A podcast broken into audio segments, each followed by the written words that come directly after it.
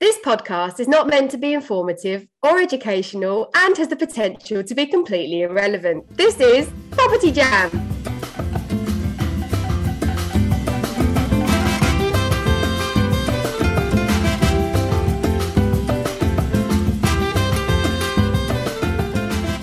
Hello. And welcome to this week's episode of Property Jam, where we talk about everything on the human side of property. And this week, it's not just us three. So we do have a very special guest with us this week. And might I say, a very patient, relaxed guest who has just spent the past 10 minutes with us as we did this thing at the end for the intro. Thank you, Violet, for your patience. So we've got the wonderful Violet Pugh with us today. So I'm just going to hand straight over to you, Violet. You can introduce yourself, tell everybody about you, what you do in property, and how the hell you ended up on Property Jam. Oh, thanks so much for having me. It's been a blast so far, so long may continue for the next 40 minutes or so. My name is Violet Pugh and I'm a digital marketing manager for SO Resi. And SO Resi is the shared ownership brand by Metropolitan Thames Valley Housing. So I've been working in the property space for the last 8 years or so. And prior to that, I dabbled a little bit in the world of beauty and fashion. Fashion PR, and before that I used to work in retail fashion just during my days at university, earning some coins while I was studying and trying to pay off my student loan, so back in the day, and I'm still paying it off years later, so thanks for having me. I'm really delighted to be here. I must say, I do really like your background as well. Oh, thanks. This is not actually my real house. This is my dream house, just so you know. It's very next level HMO style. Yeah. It's one of our SO Resi homes. So new builds are really worth it because this is how good they look. Wow. So tell us more about it. Like, what does your job actually entail? Because it's quite a different angle in property that would be good to explore. Yeah, absolutely. So I guess as a digital marketer manager, I pretty much do kind of what it says on the tin. It's all about kind of managing and looking after the digital experience for customers.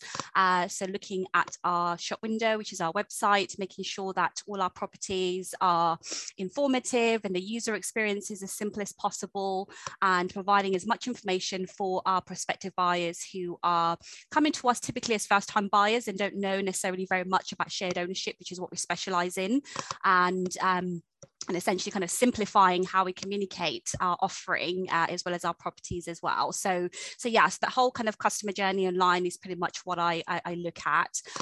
But also there's a lot of my job that's in relation to managing our social media presence. So we have quite a bit of a presence online because we sort of recognize that, I guess most brands that are targeting kind of much younger consumers, which typically first-time buyers, we find are sort of within the 25 to 45 year old bracket, spending a lot of time obviously online, and social media is one of those places that they go to. So as a brand, we're always looking at ways for us to kind of communicate what we offer to our customers and looking at ways of how we can reach our target audience. So I spend a lot of time doing that sort of stuff, which is really fun and exciting. And quite recently, we've been working a lot with social media influencers as well, which is something quite unique and quite different, particularly in the shared ownership space, because not many brands or housing providers are doing that at the moment anyway. It's something that you tend to see kind of a lot in fashion. So really pleased about that. And then I also, what else do I do? Oh gosh, it's always, when you ask for what you do, you forget everything you do, isn't it? You put you on the spot. Yeah, you put me on the spot, really. I should have had my 5-minute elevator pitch ready. I guess I alongside the kind of digital side of things as well, I also manage a customer service team within SO Resi. So they are kind of the first point of contact for any prospective buyers and sellers who are having that interaction with SO Resi and needing some support, really. So we're really big on customer journey at SO Resi, and we have kind of a lot of dedicated teams along the whole buying process. So our customer inquiries are kind of typically at the front of that. They do a really good job, and it's a very kind of fast-paced environment, and definitely customer centricity is kind of at the heart of what we do at SO Resi. Oh my God, customer centricity. I wasn't ready for that. It's not even a word. It is now. I made that up. All right, here we go. I've got a challenge for you, Violet. I want you to explain shared ownership in one sentence. Oh, part buy, part rent. And there you go. Like, you know what? Actually, it's really interesting because obviously we're on the other side of things. So it's interesting because a lot of people don't, that you heard, like people have heard of it, but they don't actually know what it is or how it's structured. And I know with shared ownership, it can be structured in lots of different ways in terms of percentage ownership, percentage rentage. So there's quite a lot to it, isn't there? Yeah, there is. You know what? I've just got it. So Resi is shared ownership. Yes. Oh, you're... Well done. Most people don't get it. I'm actually on your website, and I think it explains it really nicely. Three steps to shared ownership. You buy a share of the property on which you'll pay a mortgage. On the remaining share you guys own, so you make SO Resi a monthly payment for the rent, and then you pay a monthly service charge for upkeep and maintenance. So three parts to payments. That's right. And actually, that's one of the things about SO Resi as a brand in terms of our values. We really try to simplify the whole concept of shared ownership because there is, I guess, some complexity to it in general. Lots of people don't necessarily know kind of the ins and outs. There's a lot of jargon surrounding that. So, yeah, we definitely try to sort of simplify that. And that's very much in what we do in all our marketing materials. So from brochures to online, in just, as I say, in terms of all the communication that we do, we definitely try to make things as simple as possible, really. So I'm glad you're impressed. I guess there's a lot of jargon involved in the property industry in general. So someone coming in as a first-time buyer or a complete newbie to investing or whatever area they're coming into, it is a lot to learn. There's a lot to take in.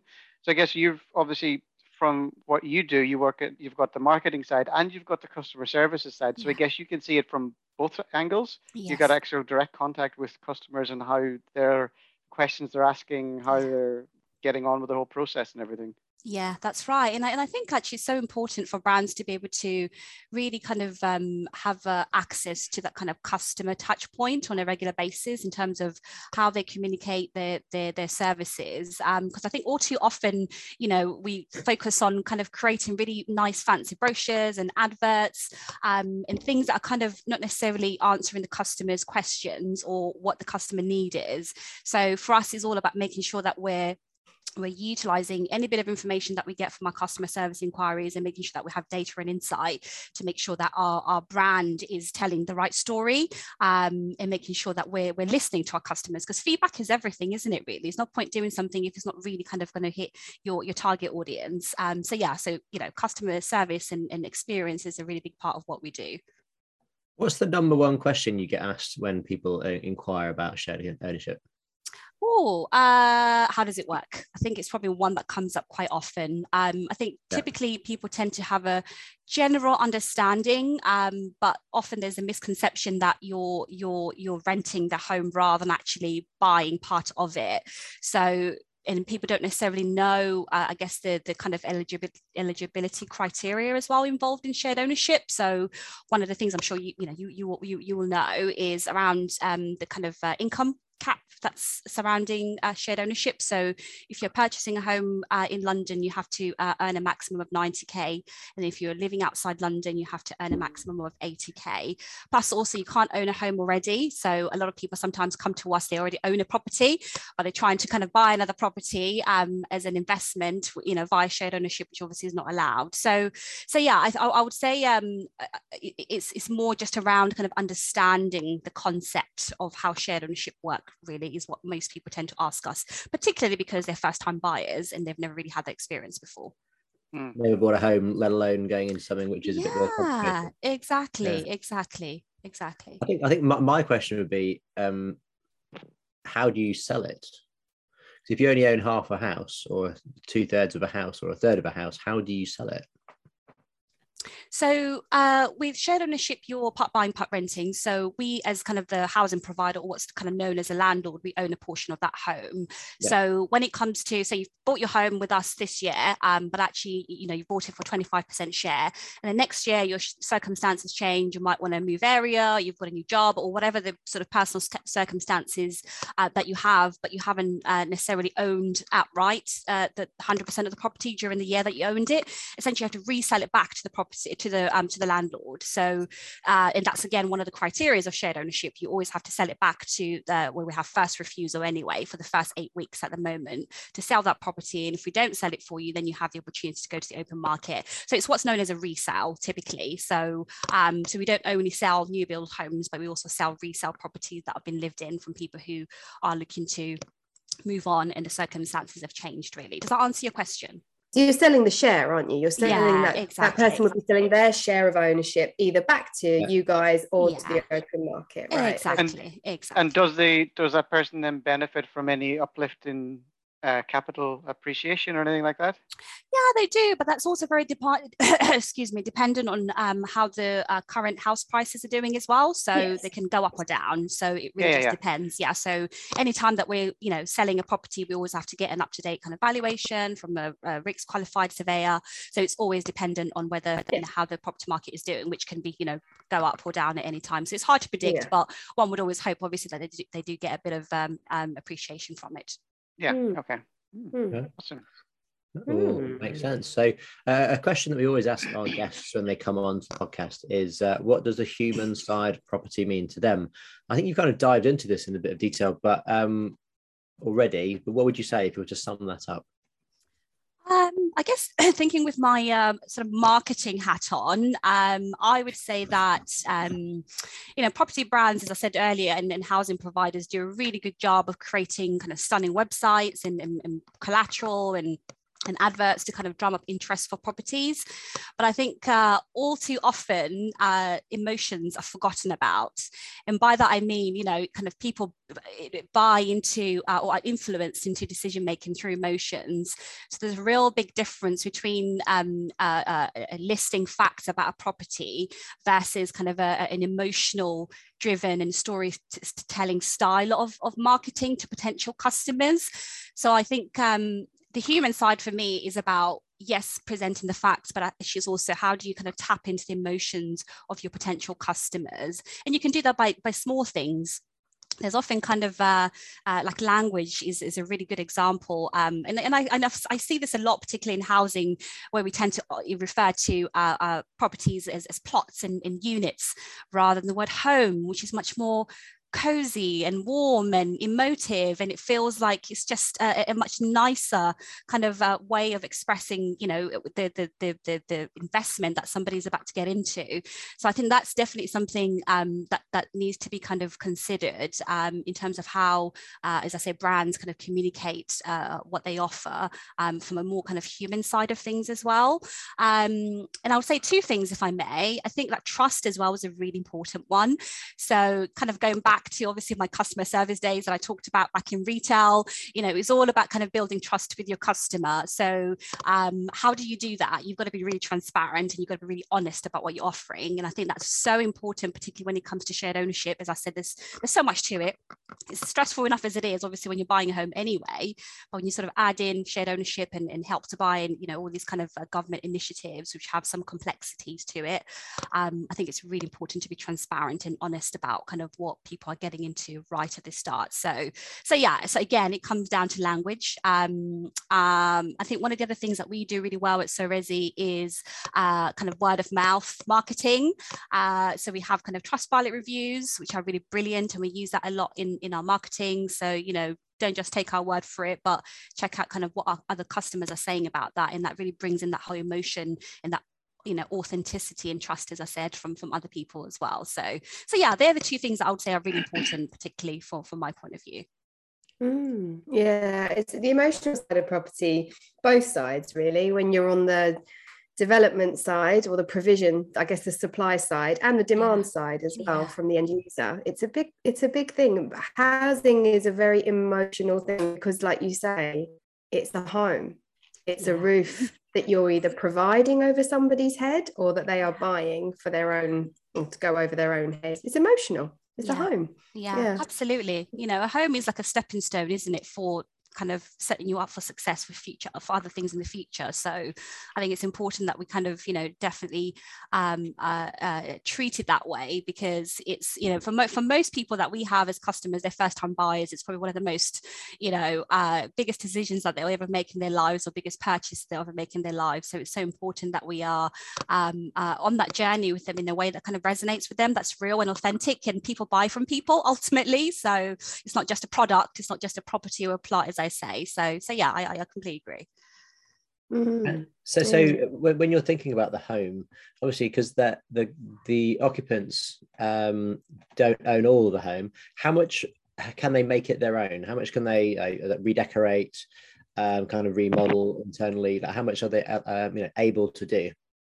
Yeah, that's a really great question, because again, you know, your question earlier about what comes up from customers typically, and that's one that definitely comes up quite often, because with new build homes, obviously, particularly when you're purchasing via shared ownership, there are some restrictions that are surrounded around what you can do typically. So you can make sort of small cosmetic changes, like, you know, a splash of liquor paint, but you couldn't do kind of, you know, structural changes to that particular property, like, you know, remove the kitchen and do a complete refurb.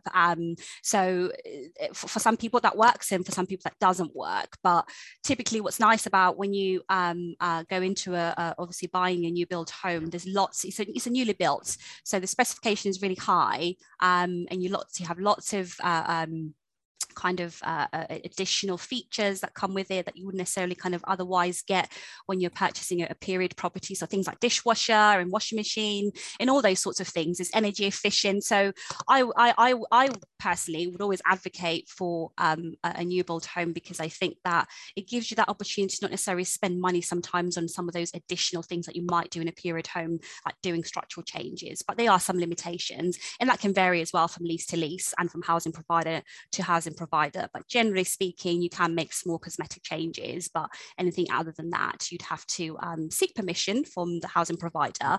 But almost always, you can't really do any massive structural changes. Yeah, that makes sense. Yeah, yeah. Also, because so that the kind of housing that you provide, is it sort of standalone? Is it on like a housing estate new build, or is it normally units within like a block? Is it more that kind of housing if it's urban? So it's usually, typically it's like an estate, I guess, is the word. Right. Yeah, so you'd have like an estate or a block of flats. So it is flats. It's predominantly flats, right? Yeah, okay. Flats. Yeah, but we do sometimes get houses as well. I mean, to be fair, there's quite a few houses on your website. I've been there are quite a few houses. So, yeah, I was thinking, because with that kind of investor head on, you know, if someone did say, okay, I own 60% of this house, maybe I would want to do an extension to increase the value so that I can make some, I don't know, it obviously depends on the numbers, but yeah, it's quite interesting to see that it does do houses as well as flats.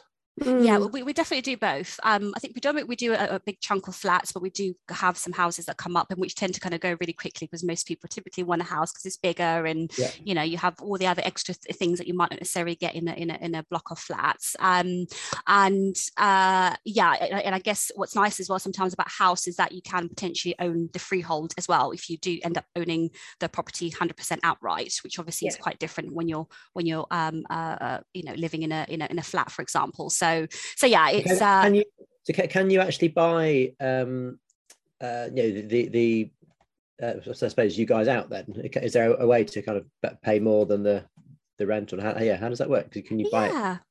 So that's what's known as staircasing typically, and we at SO Resi with our language, because we like to simplify things, we call it buy more shares, because actually sometimes people get confused about staircasing. They literally think it's climbing upstairs, which is kind of it. Staircasing, yeah. Oh, staircasing, yeah. So what that does is enables you to purchase chunks of equity as and when you can afford to. So typically it's a minimum of 5% chunks, which you can then increase up to 100% ownership as and when you're able to do so. So I guess the idea for people is that because almost always people have that aspiration of wanting to own the house outright, but it just comes down to affordability. So staircasing gives the people the opportunity to do that as and when they're able to, depending on their circumstances. Yeah. Okay. That's really interesting. Hmm.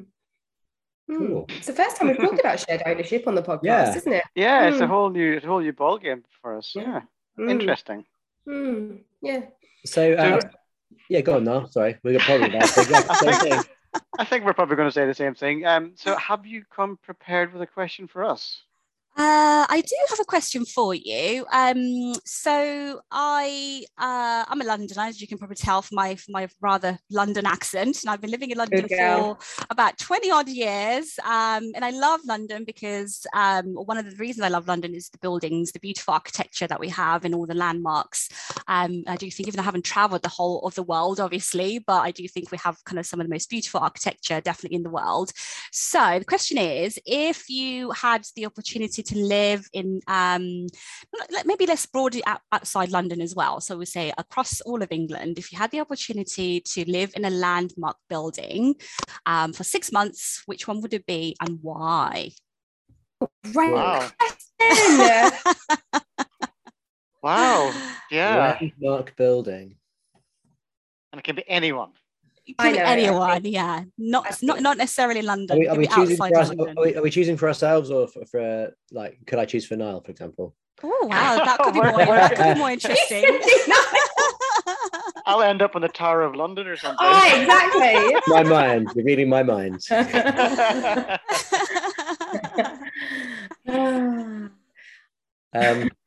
Well, okay. I'm starting to think of landmarks now. I'm in London. I think that's where my head's gone to, because it's I just think I would probably go something like the Sky Garden. You know, like, I would want to be high up, so I have those incredible panoramic views of not just the city, but especially the river. So 20 Fenchurch Street is my answer, and I'd be surrounded by foliage, and you know, it'd be like being outside but inside. So like that would be really, really cool. And they do yoga up there as well, so, you know, you can get that in too. Well, I mean, obviously that was the first thing I thought of, Niall. Obviously. Yeah. Where can I do yoga up high? Like, where can I know. But, you know, it just all fits with the foliage and the zen atmosphere of being. It does, doesn't it? Yeah. And you get a nice charcuterie board as well while you're up there. An old-fashioned, I'll be well happy, and a glass of wine. Yeah, I don't know. I think because I don't live by the river anymore, and I missed it.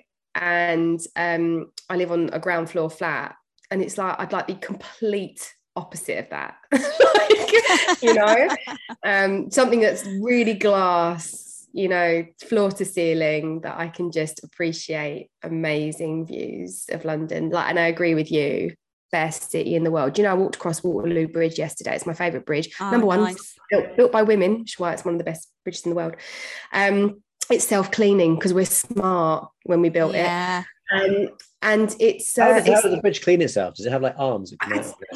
Yeah, that's exactly it. Like, once a day, it just, like, arms come out and it just gives itself a scrub. That's exactly it. Yeah. I actually don't know, but it's it has got self-cleaning technology that was developed whenever women decided to just put their thinking hats on and create such incredible engineering. Why don't we use that for our houses and like windows and stuff? Why do we just stop at one bridge? I don't understand. I agree. I mean, the bridge isn't the most attractive bridge, but it is the best bridge in London because you get an equal view of Westminster and the city, and you're right on that curve of the river, and it's the best bridge. And I just walked across it yesterday in glorious sunshine, and exactly what you just said, it is just, we are blessed with architecture, we are blessed with views. There is no other city like London as far as I'm concerned, and I've travelled a lot. So yeah, I would be right in the heart of it. That's where I'd be, boys. What about you? Interesting.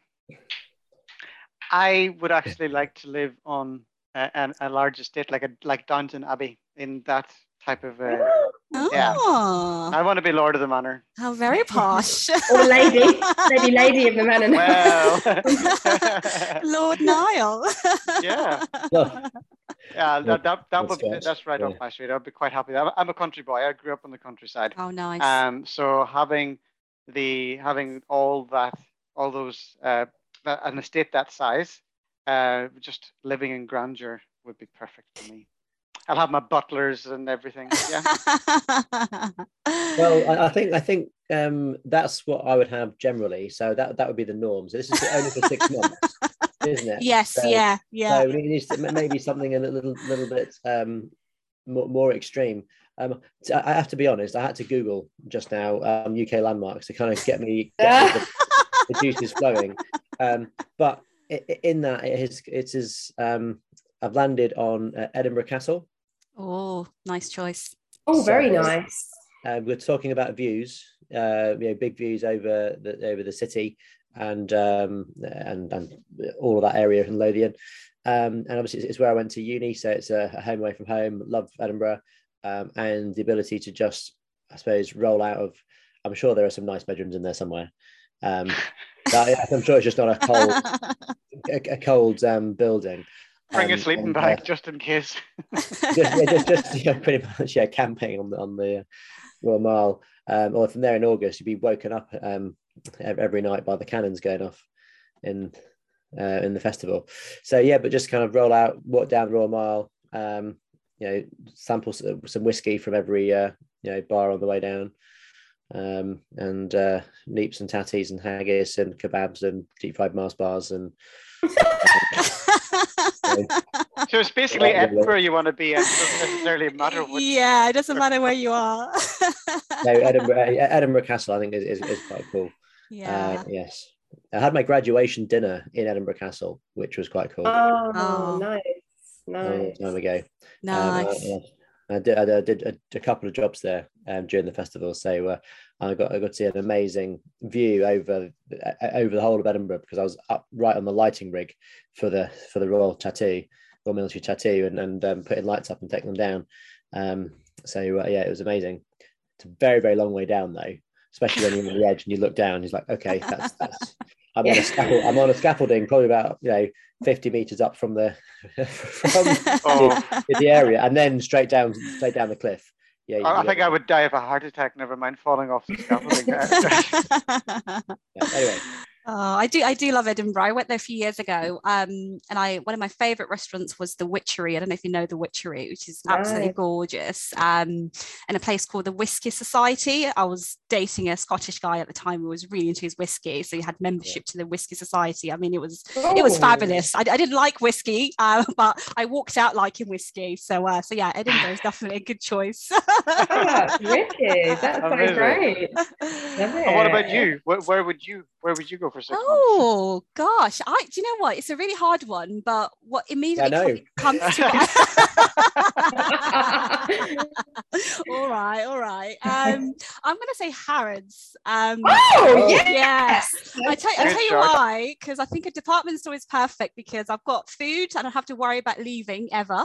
I've got my shopping, all my fashion is there. I've got my grooming, everything is there. It's a beautiful building, right in the heart of, I think, the centre of kind of what feels like a gorgeous part of London, and you have really beautiful views of lots of grandeur around you with other buildings that are surrounding it. So, and I used to work in Harrods, and I used to get lost a lot during my lunch break, just wandering around, going to all sorts of different parts of the building. It's massive, it's huge, but it's got so much history. I think it's a very, very beautiful building. I love food and fashion, so for me that feels like that's where I would like to spend my 6 months as well. And I think also they have a pet parlour, if I remember correctly. I'm not sure it's still there. I love dogs, so for me that probably will be quite a good place to spend my downtime, petting some animals. I think it would probably take you 6 months to find your way out of that place. Probably would. Perfect. Is there anyone else in there with you, or is it just you? I think I wouldn't mind a bit of away time, I mean, I like being around people, but I do like my alone time. So I mean, there's lots of entertainment. I mean, I wouldn't necessarily need to be around people, I don't think. So yeah, why not? I'm going to be selfish and call out and just say I'm going to be all on my own. But the staff have to turn up every day. Yes, that's true. Yeah. Absolutely. If we hear Harrods closing down for 6 months for refurbishment, we know what's happening. Exactly.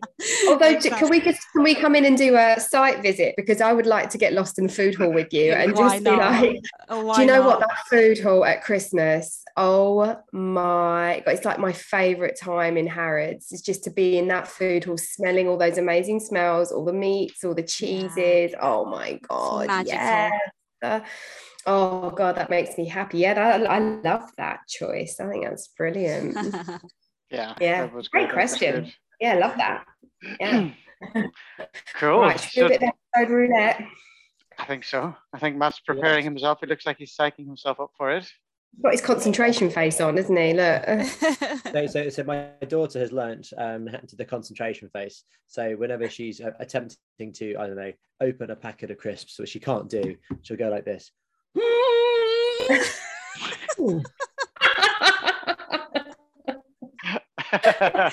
very stressful business opening a packet of crisps. I do. Yeah. Yeah. I relate. Yeah, I relate. Well, so episode roulette, for those listeners who are new to the podcast, this is where we're going to scroll through our previous episodes of Property Jam. And when I'm scrolling, I'm going to ask Violet to say stop. And I'm going to read out the episode title and ask Violet her opinion on that particular topic that we spoke about. So I am now scrolling. So say stop whenever you like. Stop. Oh, okay. Interesting. So episode 19, property wellness. Oh. What do we mean by that? What do we mean? So okay, so I think that particular episode, we were talking about, does your health matter when it comes to investing in property? I think we were talking about health in general. It could also be talking about well-being within properties. So, which may be more relevant for this particular topic. Yeah, customer well-being within the home is probably where it's. Yeah. Okay. So the question is, what's the human aspect of well-being in property for me? Yeah, for you. So what first comes into your mind when we talk about property wellness, customer wellness? I think it kind of goes back to my point earlier, just around kind of how stressful buying a home can be. So actually it's really important that I guess as brands or housing providers, developers, whatever we want to call ourselves, that we are doing our very best to always kind of put the customer at the heart of what we're doing, and hand holding is a really big part of that. So thinking again with my kind of customer experience hat on, I think you want people to sort of have the best experience kind of when they're buying their home, and for not to be stressful, so take that stress away from them rather than adding to it. So a big part of that is all about kind of making sure that you're explaining the process and taking away the jargon that I talked about as well from a marketing and branding point of view, but also I think it's all about kind of that kind of honesty as well and transparency. I feel like I'm repeating myself a little bit. I'm running out of material, but it really is just reminds me of that actually, because I think it's all part of that experience in sort of making it a very positive one for people rather than making it stressful, because I think it's already stressful enough as it is because there's so much to it. So I think we kind of have a duty, I guess, in order to make that as easy and as pleasurable as possible for people. Does that answer the question?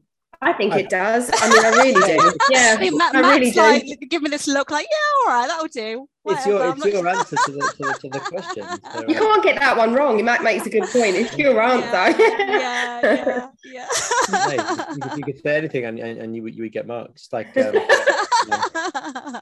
exam, you can't. Yeah. I mean, I guess another thing I could add maybe is like, it's always nice when you're obviously buying a home and you have like all those on-site amenities like a gym and yoga, which I think I was yoga Nile. That's it. Back to the yoga. Back to the yoga.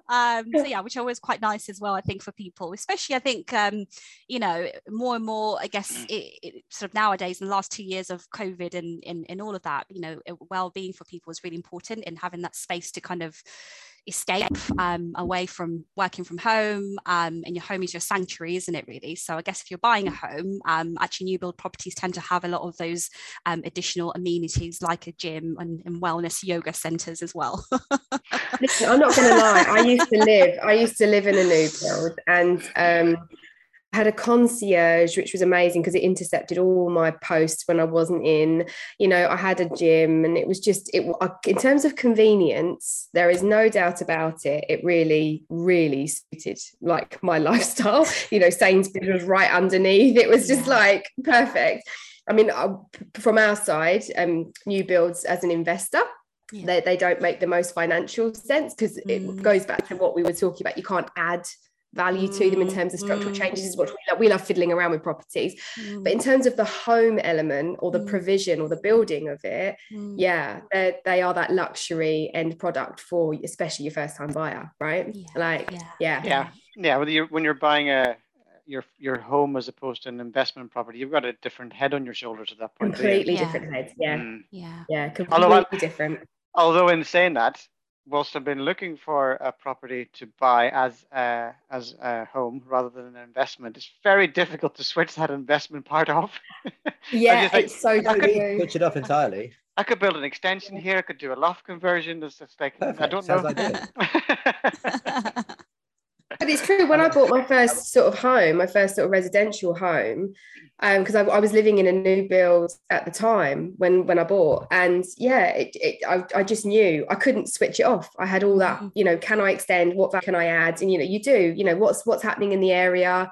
Am I going to ride on the back of that capital wave? So you go into investor mode, but that's just us because we're in that industry, I suppose. So yeah. Cool. I think we've got time for one quick fire. So I'm scrolling again. So say stop whenever you're ready. Stop. I feel like I'm really shit at this game. So, excuse me. I just. No, you're great. Don't worry. You're my friend, babe. It's normally me. I'm normally the one with the power mouth. I'm quite surprised we've got to this point in the recording before someone swore. So you're okay. I know. Fine. Oh my goodness. Very rare. Very rare. We've been very well behaved, Violet. You've no idea. Oh God. Right, what is it, Matt? Where are we at? So actually, we're at episode 16, Back to Work Blues. Oh, January. Yeah. Has it been hard going back to work in January? Yeah, so this was back in the January 2020, this particular episode. Before the world went mad. Before the world went mad. So we were just going, back to work blues. This was at the beginning. Was it the beginning of the pandemic? No, that was 2020. Yeah, it was 2020. No, that was 2020. Yeah, March 23rd we went into lockdown, didn't we? Yeah. Or March 24th. Yeah. I think midnight on the 23rd, wasn't it? Yeah. Sorry, Niall, I forgot the time. Yes, it was midnight. I remember it. I remember it well. Where were you on midnight the 23rd? 23rd is my niece's birthday. That's why I remember. Isn't it St. George's Day as well? Is it? No. Yeah, it is. So moving on, back to the.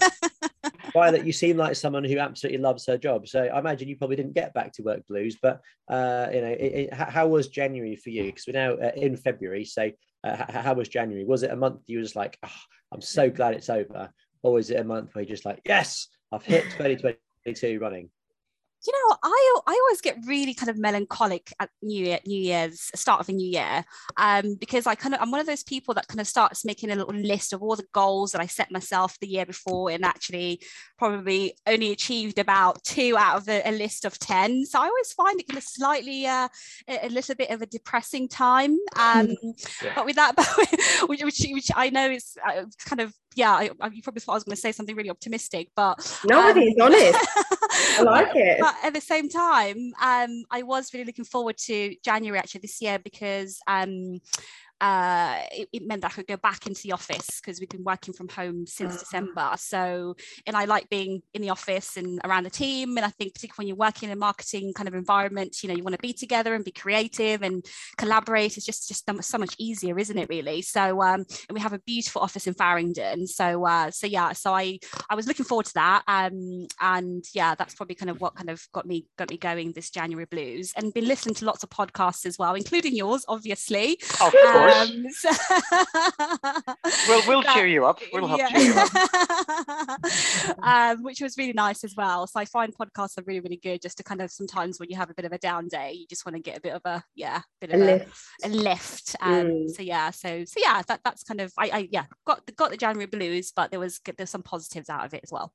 I think that's really honest, because I think far too many people just go, oh yeah, no, I fell into 2022 and it was just amazing. I've got all my goals set, and it's all like bollocks, absolute bollocks. Like you know, especially when it's dark and it's grey and you're probably doing dry January and, you know, but you've still got a bit of like Christmas meat going on and you feel a bit, you know, not in yourself. And I just think most people generally, you know, not to mention a pandemic still going on somewhere in the background, albeit now lesser scale, it's hard.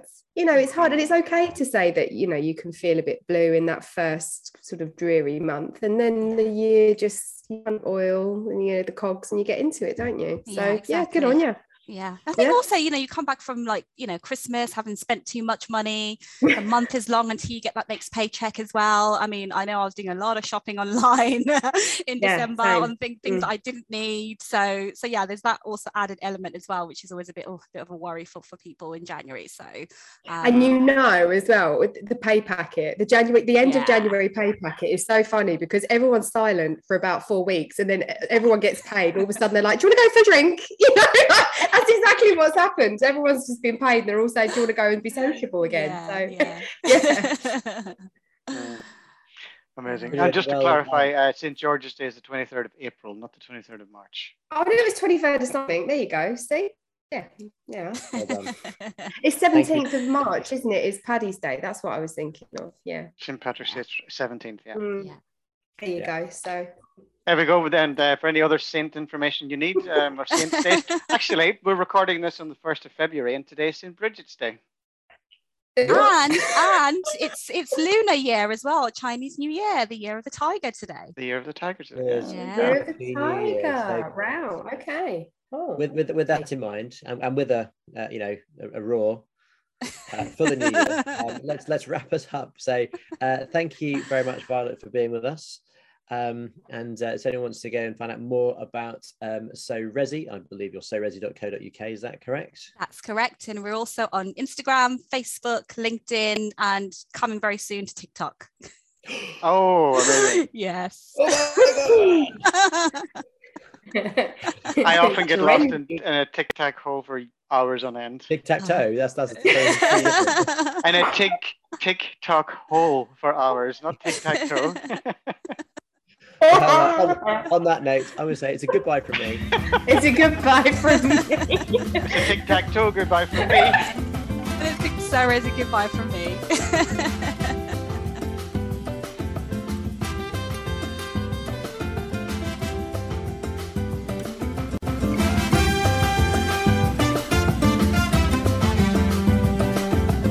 Come and jam with us on social media, where you can hear more and see more.